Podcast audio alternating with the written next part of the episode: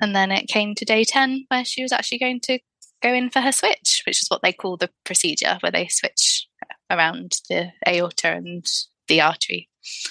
But by this point, she had really started to decline. She was yellow, where she had had jaundice. She was on CPAP breathing machine. She needed oxygen. Her heart rate was so going so fast. I think at one point she was sort of going 213 beats per minute. She was getting really poorly, getting really weak, and um, they called in an emergency surgeon. I'm Cynthia Overgard, owner of Hypnobirthing of Connecticut, childbirth advocate, and postpartum support specialist. And I'm Trisha Ludwig, certified nurse midwife and international board certified lactation consultant. And this is the Down to Birth podcast. Childbirth is something we're made to do, but how do we have our safest and most satisfying experience in today's medical culture? Let's dispel the myths and get down to birth.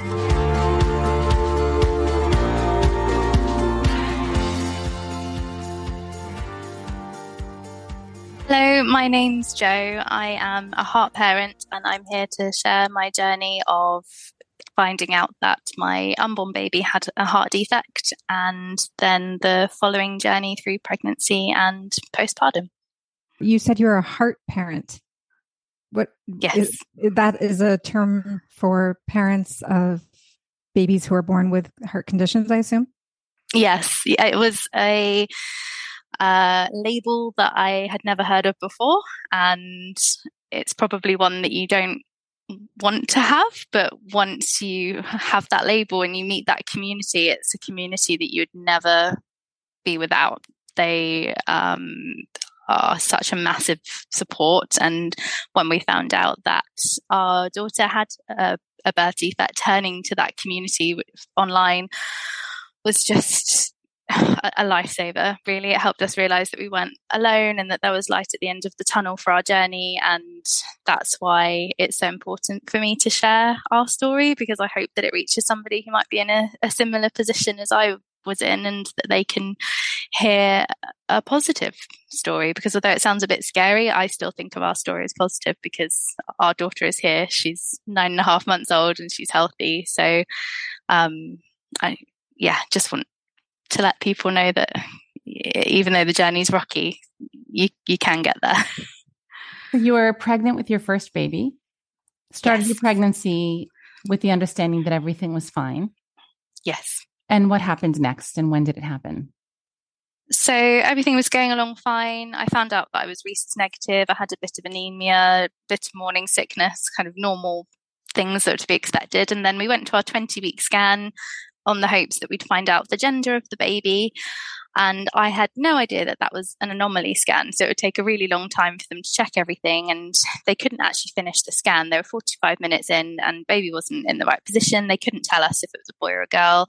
And the sonographer said, Well, I've looked at everything quickly. It all looks fine, but I can't quite see the heart and I can't see the spine. So you'll have to come back again and we'll have another look. So two weeks later, I went back on my own. My partner was at work.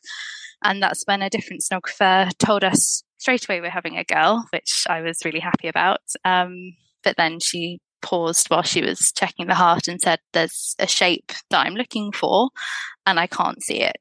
And I don't know whether that's just because I can't see it or if it's not there.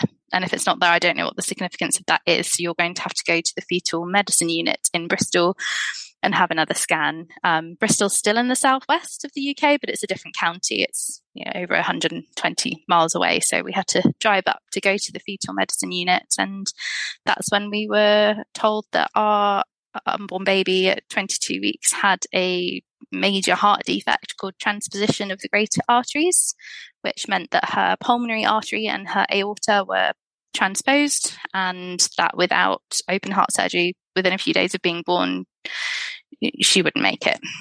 They were reversed. So, um, no oxygenated blood would be sent around her body. It was just in a circuit going back from her heart to her lungs, her heart to her lungs.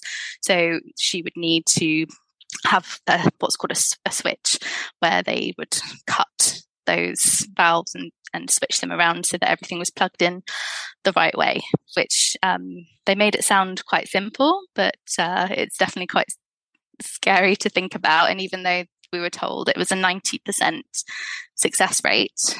Um, as you know, a new first mum, you can't help but focus on that 10%. So it's just not high enough. Let, let me ask you something. Um, with that condition and the necessity to have surgery right after the baby is born, what is sustaining the baby in utero? So, yeah, we, good question. We asked that ourselves, and we were told that while she was inside me, or while any baby with that condition is inside their mother, they are completely safe because they are essentially breathing through the placenta and they have everything inside that they need to keep them healthy, to keep them alive. And while she's in, she's completely safe. Right, because the placenta is providing all the circulation and the lungs aren't in use yet, really. Yeah. So that that pulmonary uh, circulation doesn't start until after birth. Yeah, the problem would start. We were told as soon as she tried to take her first breath, um, and we were sort of warned that she would come out not being able to breathe and that she would be blue, and she'd need straight away a procedure called an arterial septostomy, which is where they um, essentially would make the hole that was in her heart because she had two holes as well, uh, an ASD and a VSD. They'd um, go into her heart with a catheter, blow up uh, like a balloon, and then rip the heart, the hole, and make it bigger to backwards and forwards so that the blood would mix. And then they'd sustain that um, with a drug called Prostin, which would keep the hole open until her open heart surgery. So that was the plan. But actually, she came out pink and she was breathing. So she didn't need that surgery straight away. So we were very lucky. Did she come out pink and breathing because she was still attached to the placenta and getting her oxygen that way? No, I, I think in some cases you just are very lucky. And eh, with us, uh, my daughter Malia, when she she came out, I could hear her crying straight away before I'd fully actually given birth to her. And she was sort of halfway out. I could hear her crying. And then that allowed me to then have 60 seconds with her on my chest, which I did not think I was going to have. So that was also amazing. I imagine then things changed. Like she came out and she was breathing, and that was amazing. And you got this first beautiful minute with her where everything was working properly. but of course, that wasn't sustainable with her condition. So we want to hear about that. yeah, sure. About uh, anything more in your in the pregnancy, in the birth process, in the in the planning, and the support you got or didn't get. Yeah, I mean, we were we were very supported by the hospital, both locally to us, where we live in Plymouth, but also the hospital in Bristol, um, because we were planning on sort of as natural a birth as possible, if that's the correct term. I wanted to be at home. I wanted to have a water birth. I wanted, I didn't really want any intervention. And then to be told at your 22 week scan, you need to give birth in a hospital in a different county from you. You'll need to be induced because you need to be in the right place. There needs to be space in the NICU for your baby. It felt like that was completely taken out of my hands, but I appreciate and understand that that was the path that we needed to follow in order to keep our daughter alive. So I did lots of hypnobirthing. I read up about about positive inductions. Um, and I felt that I was quite prepped that way. But then three days before her induction, she decided that she was going to come early anyway. So as good as that was for me, because I was a little bit nervous about being induced, it meant that we weren't in the right place. So I had to be blue lighted by an ambulance from where we live in Plymouth to Bristol. Um, my partner was unable to come with us, so he was stuck in the car on the motorway in a massive traffic accident while I was labouring in the heat wave last uh, last September. Sorry, by myself um, in the back of the ambulance and hadn't had any pain relief and was thinking that things were quite intense, but nobody was really checking me because I was only one centimeter dilated when I left the hospital. And four hours later, when we got to Bristol, I could just, my body just started pushing. And I remember asking for the epidural and just feeling this real moment of panic. And the midwives were sort of looking at each other like, oh, you know, you can't have the epidural yet. You need to wait until you're four centimeters. And then I was like, no, I, am actually, I'm pushing, I'm pushing. And they checked me and they're like, oh, you're 10 centimeters. Just go with your body. So I, I dilated from one to 10 in less than five hours. All in the back of an ambulance? yes. Yeah, it's um it was quite dramatic, but at the same time I feel like I stayed quite calm. I didn't want to panic and I didn't want her to come out before we got to the hospital. Um, so she came just in time and my partner arrived just in time to be there. Um, we very nearly had an emergency C-section because her heart kept dropping. Um, because I don't think, well, actually, no, I know I wasn't pushing as much as I should have been pushing because I didn't want her to come out. There was a moment where my brain suddenly went, oh, once your baby comes out, she's going to be in trouble. She's going to be fighting for her life. She's going to be taken away from you. I don't want her to come out anymore. So I was almost deliberately trying to keep her inside because I knew that she'd be safe. And then when they pressed the emergency button and everybody came in and they started prepping me, I was like, no, okay, I need to, I, I will do this. I can do this. Please let me do this. Um, because I knew that a vaginal birth was the best outcome for her because I was told that it would squeeze more fluid out of her lungs as she came down the birth canal. And also for my recovery, um, I knew that we would be in hospital. We were told for up to four to 12 weeks we could be away from home and there'd be lots of sleeping in hospital chairs and stood over her bed. So I, I wanted to make sure that I could do that. Um, so I want to just jump yeah. in for a sec. I have never here in the US heard of a single woman report that her provider said a vaginal birth will be important here in your case.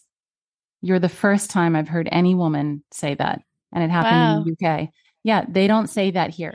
It's always, mm. I mean, I really think, I mean, I don't know if you've connected with women with heart mothers in the US, but I would venture to guess that they're usually told we need to schedule a C section so uh, right. uh, I'm very happy to hear that they said that. And I'm happy that they were informed and said, well, here are the benefits of a vaginal birth. We never hear that over here. Yeah, no, I haven't. I haven't connected with any US mums. Actually, that's something I'd I'd like to outreach and do. But um, we were the ones pushing for a C-section towards the end because we thought, right, there's all of this is completely out of our control. A C-section we can control. We know when it would happen. She'd be out quickly. This is what we want to do. And it was the hospital that was pushing back at us saying no natural natural. And now i'm so glad that we did because it, it, my labor i think was was amazing. Although was, there was a lot of stressful situations going on actually giving birth to my daughter was probably the easiest part of this whole journey. And um, i'm so glad we did it that way because also seeing just how much we had to do um, for her care. I couldn't have done that if I'd had a C-section because my partner would also needing would need to be looking after me as well as our daughter. It just would have been very complicated. So I'm I'm just so happy things worked out the way they did.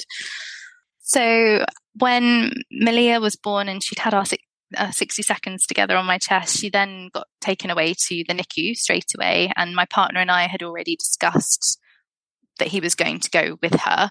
I didn't know how I was going to feel after giving birth, but I felt I was going to be okay by myself. So he went off with her, and um, I delivered my placenta, and I had sort of, I, I was looked at by the doctor, and then the doctor and the midwife left. I was left on my own for about 40 minutes, and I'm not quite sure if that was meant to happen or if anybody knew I was on my own, but I was, I didn't have a buzzer. There was no way of me getting up. I was still covered in the towel. I, would just given birth and I was just sort of lying there for 40 minutes wondering what was going on. But um, she then came back 40 minutes later and helped me have a bath. And then my partner came back and was showing me pictures of our daughter in the NICU. And um, I was allowed to hobble down to see her if I'd eaten some toast and had a cup of tea. So I did.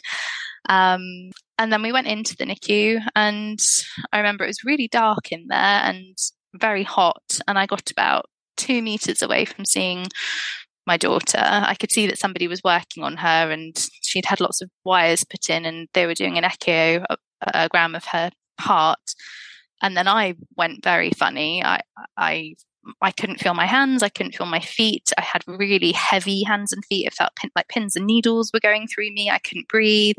I had to be then taken back up to the maternity unit where I was told that I was really dehydrated because I hadn't had any fluids for about eight hours and had labored in the back of a very hot ambulance. Um, Can that have the effect of heavy hands and feet like that?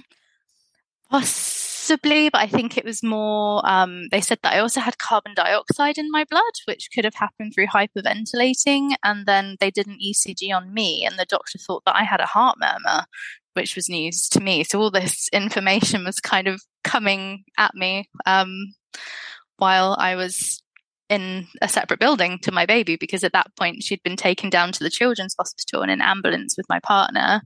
So I was having to stay hooked up to a, a drip in the hospital where I'd just given birth.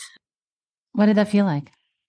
It is it's really hard to put into words. It felt like someone had, without sort of sounding too depressing, it just felt like someone had ripped my heart out and they had just run away with it and had just taken it away from me. I just felt so empty because my belly was empty. I kept feeling my stomach to just make sure she wasn't in there anymore. It's like I couldn't believe what had happened, but my arms were also empty. I didn't have her, and just that instinct of just needing to be with her and hold her and smell her. I didn't even know what she really looked like properly. And that whole night, just being by myself without her was so strange. And then the next day, it took them uh, 12 hours before they discharged me. So I hadn't seen her for 29 hours since giving birth to her. And it was awful. My partner kept having to come up the hill from the hospital where she was and collect colostrum from me, which I was squeezing into a syringe, and then he'd go back down and feed that to her. And yeah, it was stressful. we can't we can't underestimate the emotional toll of what you were experiencing. You knew this was coming. You had this anticipation, and when your baby was taken from you, you knew all these things that could be going wrong, and so what you were feeling, I'm sure, in your hands, your feet, your chest was connected to those emotions. Mm. But, you know, there were other factors at play too.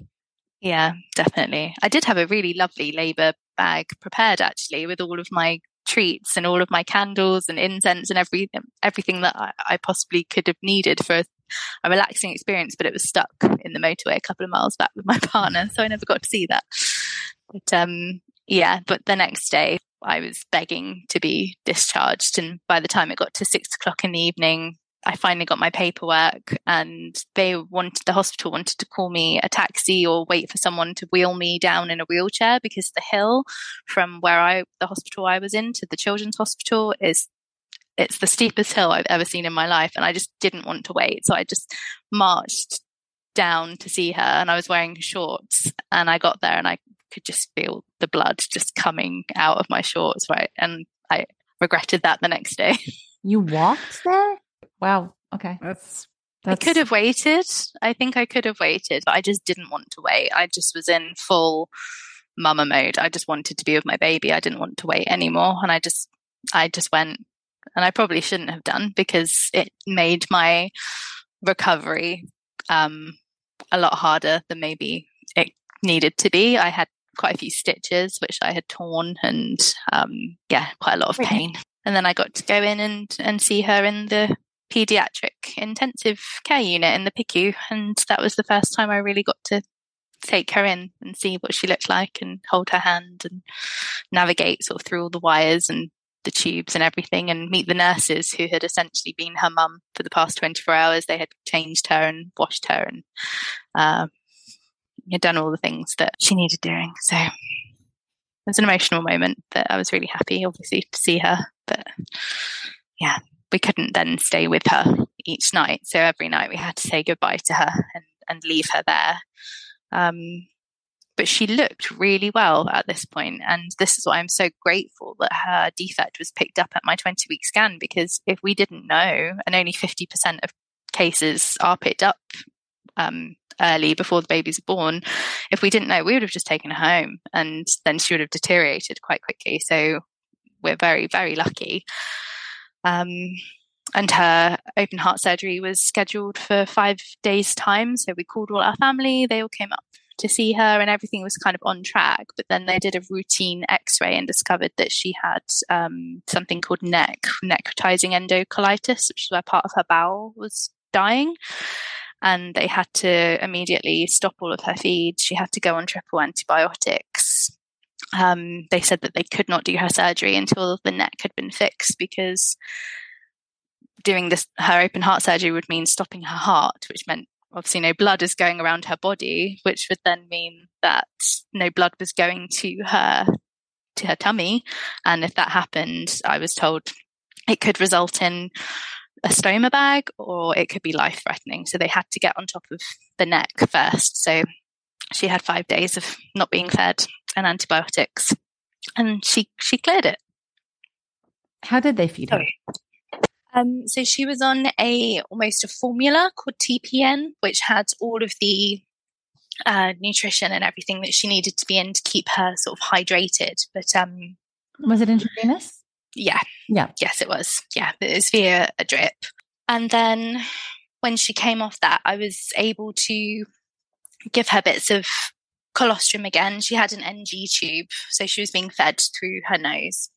I was trying to pump at the same time. Uh, all of her feeds had to be measured, so I wasn't allowed to breastfeed her. And I was really struggling with that because no milk was coming out. I thought it would happen straight away, but it took me up to day eight, I think, before any milk came. So um, I was just having to sit in another room, really in the family room with my electric pump, trying to harvest as much colostrum as I could. And at night time, I had to sort of set my alarm and walk across and and pump or pump in the hotel room that we were in and um, yeah when when my milk finally came through it was an amazing feeling um, but by that point they were then prepping her for her surgery so because she was having her open heart surgery on day 10 so we didn't really get to give her too much of my breast milk but she'd had colostrum and they'd used that for sort of eye care and mouth care and um, and then it came to day 10 where she was actually going to go in for her switch, which is what they call the procedure, where they switch around the aorta and the artery. Was she also being fed uh, donated breast milk or colostrum or formula? Uh, it was only my colostrum. And actually, for the first 48 hours, maybe, she wasn't having anything because I couldn't really get that much out. Um, I managed to harvest some colostrum just after I, I, I had her, but it wasn't very much. I'm I'm only asking because it's interesting because if you you were having a hard time getting your milk to come in, you weren't producing a copious amount of colostrum. She wasn't breastfeeding in the United States. Those baby a baby would be on formula so fast, right? Um, but okay. in the UK, they they were willing to just forego formula or donated milk and just give her everything that was your own.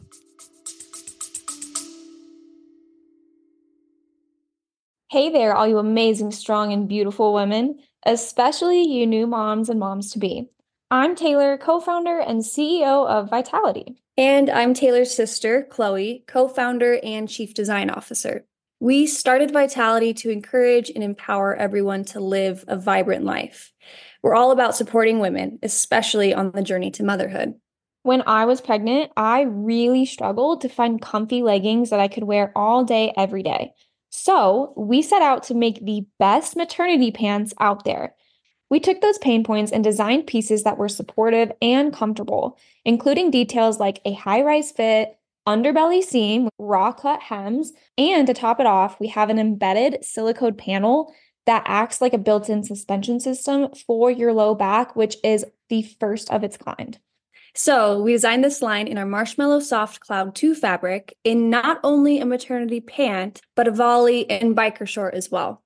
Let me tell you, all of these pieces are a game changer. Just go to shopvitality.com. And cherry on top, you guys can use code down to birth at checkout to get 10% off your order. 10% off athleisure designed for pregnancy during pregnancy. Down to Birth is sponsored by Postpartum Soothe. Recovering from a vaginal birth takes many women by surprise. Everyday activities like sitting, walking, and going to the bathroom can be uncomfortable, and Postpartum Soothe is just the remedy to support your healing and relieve discomfort. Postpartum Soothe is a 100% organic herbal blend that's applied to maternity pads in the days immediately following your birth, giving you all the benefits of a sitz bath 24 7. That's because herbs like comfrey leaf, uva ursi, and witch hazel are known for their antimicrobial and anti inflammatory properties. Postpartum Soothe can be prepared anytime during the third trimester, and it makes a beautiful baby gift. It's a must for any woman seeking a faster, easier recovery from a vaginal birth.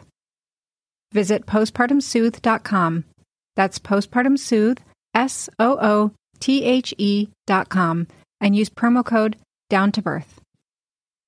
Did you know that 97% of women take a prenatal vitamin, yet 95% of us are still deficient in key nutrients for pregnancy and postpartum? After a long time searching for the optimal prenatal nutrition product, we bring you Needed, a radically better prenatal vitamin. Needed's nutritional products offer nutrients that your body can utilize with doses at optimal versus bare minimum levels and are available in capsules and an easy to take vanilla powder, perfect for those moms with pill fatigue or nausea. Needed is a woman founded company offering a superior nutritional product lineup backed by research, data, and insights from nearly 4,000 women's health experts. Needed offers premium supplements for every stage, from egg quality support for women trying to conceive to lactation support for breastfeeding. And you know, Cynthia and I, we love their botanical sleep and relaxation support packets before bedtime. So if you are looking for a radically different prenatal, head on over to thisisneeded.com and enter down to birth for 20% off your first order. Yeah, yeah, it was just we were told her tummy was so small that just little bits of colostrum would be enough to sustain her. That is So- true. We don't hear that enough over here. That is true. Yeah. When So, they're yeah, born, their was- stomachs are disproportionately small to their bodies as compared to how their stomachs are going to be in relation to their bodies the rest of their lives. They're really tiny, and colostrum is enough. That's Yeah. it's just so fascinating to hear stories like this from someone outside of the US because we just it's just such a good mm-hmm. reminder to our listeners that so much of what we view as normal and or necessary is simply cultural. So our country would handle so many of these things differently, which only shows that, you know, they can't both be right. Mm, yeah. So Absolutely. really, really interesting. All right. So what happened next? She had her surgery on day 10. So tell us about that. Yeah, we um, had a call to say that her surgery was going to go ahead because they initially wanted to do the arterial septostomy and wait a bit longer because it was a bank holiday over here because the Queen passed away. We had a bank holiday to commemorate that, which then meant that there just weren't any surgeons around that were going to be able to do the surgery. So they were delaying that until there was the right amount of people to safely do her procedure. But by this point, she had really started to decline. She was yellow, where she had had jaundice. She was on CPAP breathing machine. She needed oxygen. Her heart rate was so going so fast. I think at one point she was sort of going 213 beats per minute. She was getting really poorly, getting really weak, and um, they called in an emergency surgeon who came to see us that morning. We had to sign the paperwork. Well, my I gave my partner the paperwork to sign. I couldn't do it because you saw all of the side effects of possible things that could go wrong. And when you see, you know, seizure and cardiac arrest and death, and like acknowledge that these could be the outcome, I just couldn't process that. So he he signed the paperwork, and we kissed her goodbye, and she got wheeled away. And then I remember calling out to the nurse saying, Can you please bring me back her blanket? Because I need something to smell to be able to continue to express while she's n- not near me.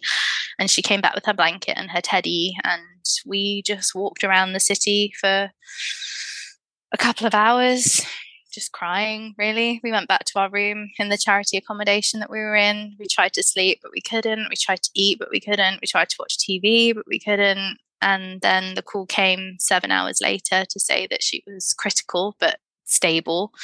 Um, the surgery had gone well. She had been put onto a pacemaker at one point in the surgery, um, but everything had gone as it should. And actually, they were able to close her chest fully because normally they have to leave the chests open because of swelling, but hers was able to to close. So it was quite a straightforward operation and then after that we got to go and see her um, she was kind of she was drowsy but one of her eyes was kind of half open and she was making really like grunting low noises it was it was sad to see and it was quite scary because she had sort of chest drains coming out of her which were emptying all of the blood like into tubs next to her on the bed but I was so happy for the first time. I actually felt relieved that it was done and I knew her heart was fixed and I knew that the road was still going to be bumpy, but I she survived the surgery. So now we just had to get through the recovery. So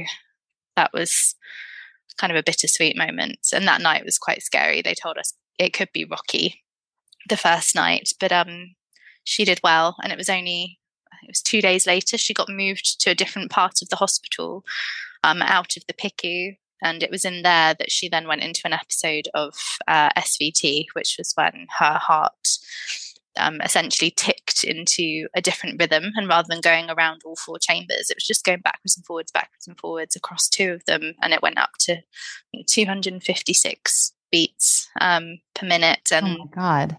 That was scary. So I had no idea what was going on. I thought she was having a heart attack. The room just filled with people, and they were like putting ice all over her head to try and bring her heart rate back down. And in the end, they injected her with something. I can't remember what it was, but they managed to stabilize her. That's um, terrifying. Um, this is terrifying stuff. I mean, yeah. You had to feel like you were in a state of shock half the time and disbelief. Yeah. Um, and we were told that 80% of babies grow out of it within the first year of their life. Um, but she was given propranolol, which we have to give to her three times a day. And we're also given stethoscope training. So we have to listen into her heart four times a day to make sure that it hasn't uh, gone fast again. So we're in the habit of doing that now. It, it's harder now. She's a bit bigger and she's a bit wriggly, but um, we can usually tell within a couple of seconds whether her heart is okay or not. And so far, touch wood, it's all it's all been fine. So when when you in in the beginning of the episode, you mentioned she's totally fine, and she is, thank goodness. But she's living on medication right now, and will she the rest of her life? Is that part of this? She has come, she came off of the medication a month ago, but they were going to keep it going for a year. And depending on whether she outgrows the SVT or not, would determine whether she'd need to be on the medication for life or not. I understand. Okay. Yeah. Um, so, because of all the medications that she's been on, she has had a lot of tummy issues as well, and we've really struggled with feeding, and that's been a whole that's a whole other whole other part of the journey, which has been quite tricky. But um, yeah, she's if you were to look at her now, you wouldn't know. She's the most fiery, passionate, lively baby you you could ever meet. Do they know why this happens? To some babies in utero? And how common is it? Do they know how frequently this occurs? So, in the UK, one in 125 babies are diagnosed with a congenital heart defect. Uh, transposition of the greater arteries, I think, makes up about 10% of that. They don't know why it happens. I was told when we were diagnosed that it, there was nothing that I did that caused it, and there was nothing that I could have done to have made it better. We signed up at the hospital to be part of a trial group. So one of the doctors um, was running a trial to see if he could find any possible causes or links to this defect. It's not um, like hereditary. Um, so he took my blood sample, my partner's blood sample, urine samples. He took blood from the umbilical cord when my daughter was born, and we're going to be checking in with him sort of every couple of years for the rest of our life really just to see if anything has changed in in any way to help his research. Um, yeah if we can help in any way then we want to. And we're just very lucky that this surgery is technically quite a straightforward one um, compared to other heart defects that you can have. Um, but if she had come 20 years ago it would have been very different. It's only something that they've sort of said that they have really mastered in the last 20 years. It's really, really remarkable what they can do. And sometimes these surgeries are even performed. I don't know if this specific surgery, but some of these heart surgeries are performed in utero. Yeah. While babies, while mothers are still pregnant. And it's just incredible what we can do. And because now her heart anatomy is corrected, eh, does she have any physical limitations or restrictions or, or activity levels for her life just expected to be absolutely normal? Um, I think as as normal as sort of expected. It's she has to be careful not to get too hot. She also has to be careful if she goes swimming not to get too cold. She's not allowed to get any tattoos or ear piercings, and we have to be really careful with dental hygiene because of the increased risk of endocarditis, which is where bacteria can get into the heart. Yeah, we have to tell that her that she odd. won't be able to pierce her ears or have a tattoo. So, are all infections a risk to her, or is there something specific to ear piercing? I think those in particular were mentioned to us um, because of the risk of endocarditis. But I think in particular, we do have to be a, a bit more careful than you would do maybe with a healthy baby. Um, if she got poorly, then she could get more poorly than uh, another child. So we were quite isolated for the first couple of months. We didn't really go out anywhere. And if people came over, we were really strict about please don't come if you're poorly. Please wear a mask. Please wash your hands. Please do a COVID test if you don't feel very well. Um, and we've only just started taking her to baby groups to sort of let her then build up her immune system now that she's that much older. And we're in the summertime over here as well. So it just sort of decreases that risk of her getting too sick while she's so. Is the heart community that you mentioned, is that a worldwide organization or just like, is it more, more in the UK? Can you tell us a little bit more about that? Yeah, so the group that I um, initially became a part of was through a Facebook group, which was Heart Parents in the southwest of the UK. Um, but there are charities which um, are a bit are more global, but um, it's mainly UK based um, support systems that we've been accessing. Um, and we've been raising money for a small charity called Tiny Tickers, which again is UK based, and all the money that they receive goes towards training sonographers to detect defects in utero. So that was a really important charity for us. So we've been walking lots of miles to raise money for those as well. Tell us why it feels so important to share your story. For me, it was so helpful hearing stories with good outcomes. It was a lifeline throughout my pregnancy. It was something that I could cling on to and hold on to. And on the days where it felt like everything was falling apart, just knowing that someone else's story and what they'd been through and that they'd come out the other side i thought right okay if if they can help me that way then i'd like to help someone else if they've also been diagnosed or had a baby that's been diagnosed with a congenital heart defect that you know it it's scary but you can you, you do get through it you will get through it and um I guess as well, I'm just I'm so proud of my baby. I'm everything that she's been through. She's such a fighter, and I just want people to know. And I know our story isn't sort of perfect, but to me, it, it's amazing. And it's just such a testament to her and how strong she is. And if you're going through the journey of being pregnant to a baby with a heart problem, or if you're a heart mum or a heart dad, you know, grieve the losses, but celebrate the victories, explore your grief, express it, don't push it down, and just know that there is light at the end of the tunnel and you will get there. And cardiac babies are warriors. They really are. They're the strongest little babies you'll ever meet. Thanks for joining us at the Down to Birth Show.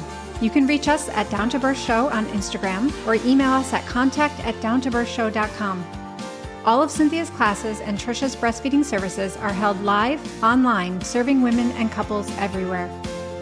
Please remember this information is made available to you for educational and informational purposes only. It is in no way a substitute for medical advice. For our full disclaimer, visit downtobirthshow.com slash disclaimer. Thanks for tuning in. And as always, hear everyone and listen to yourself.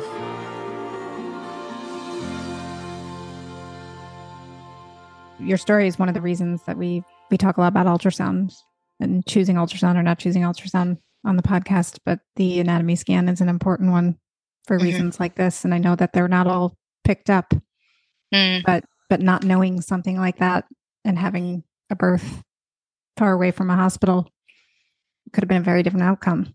Oh, absolutely.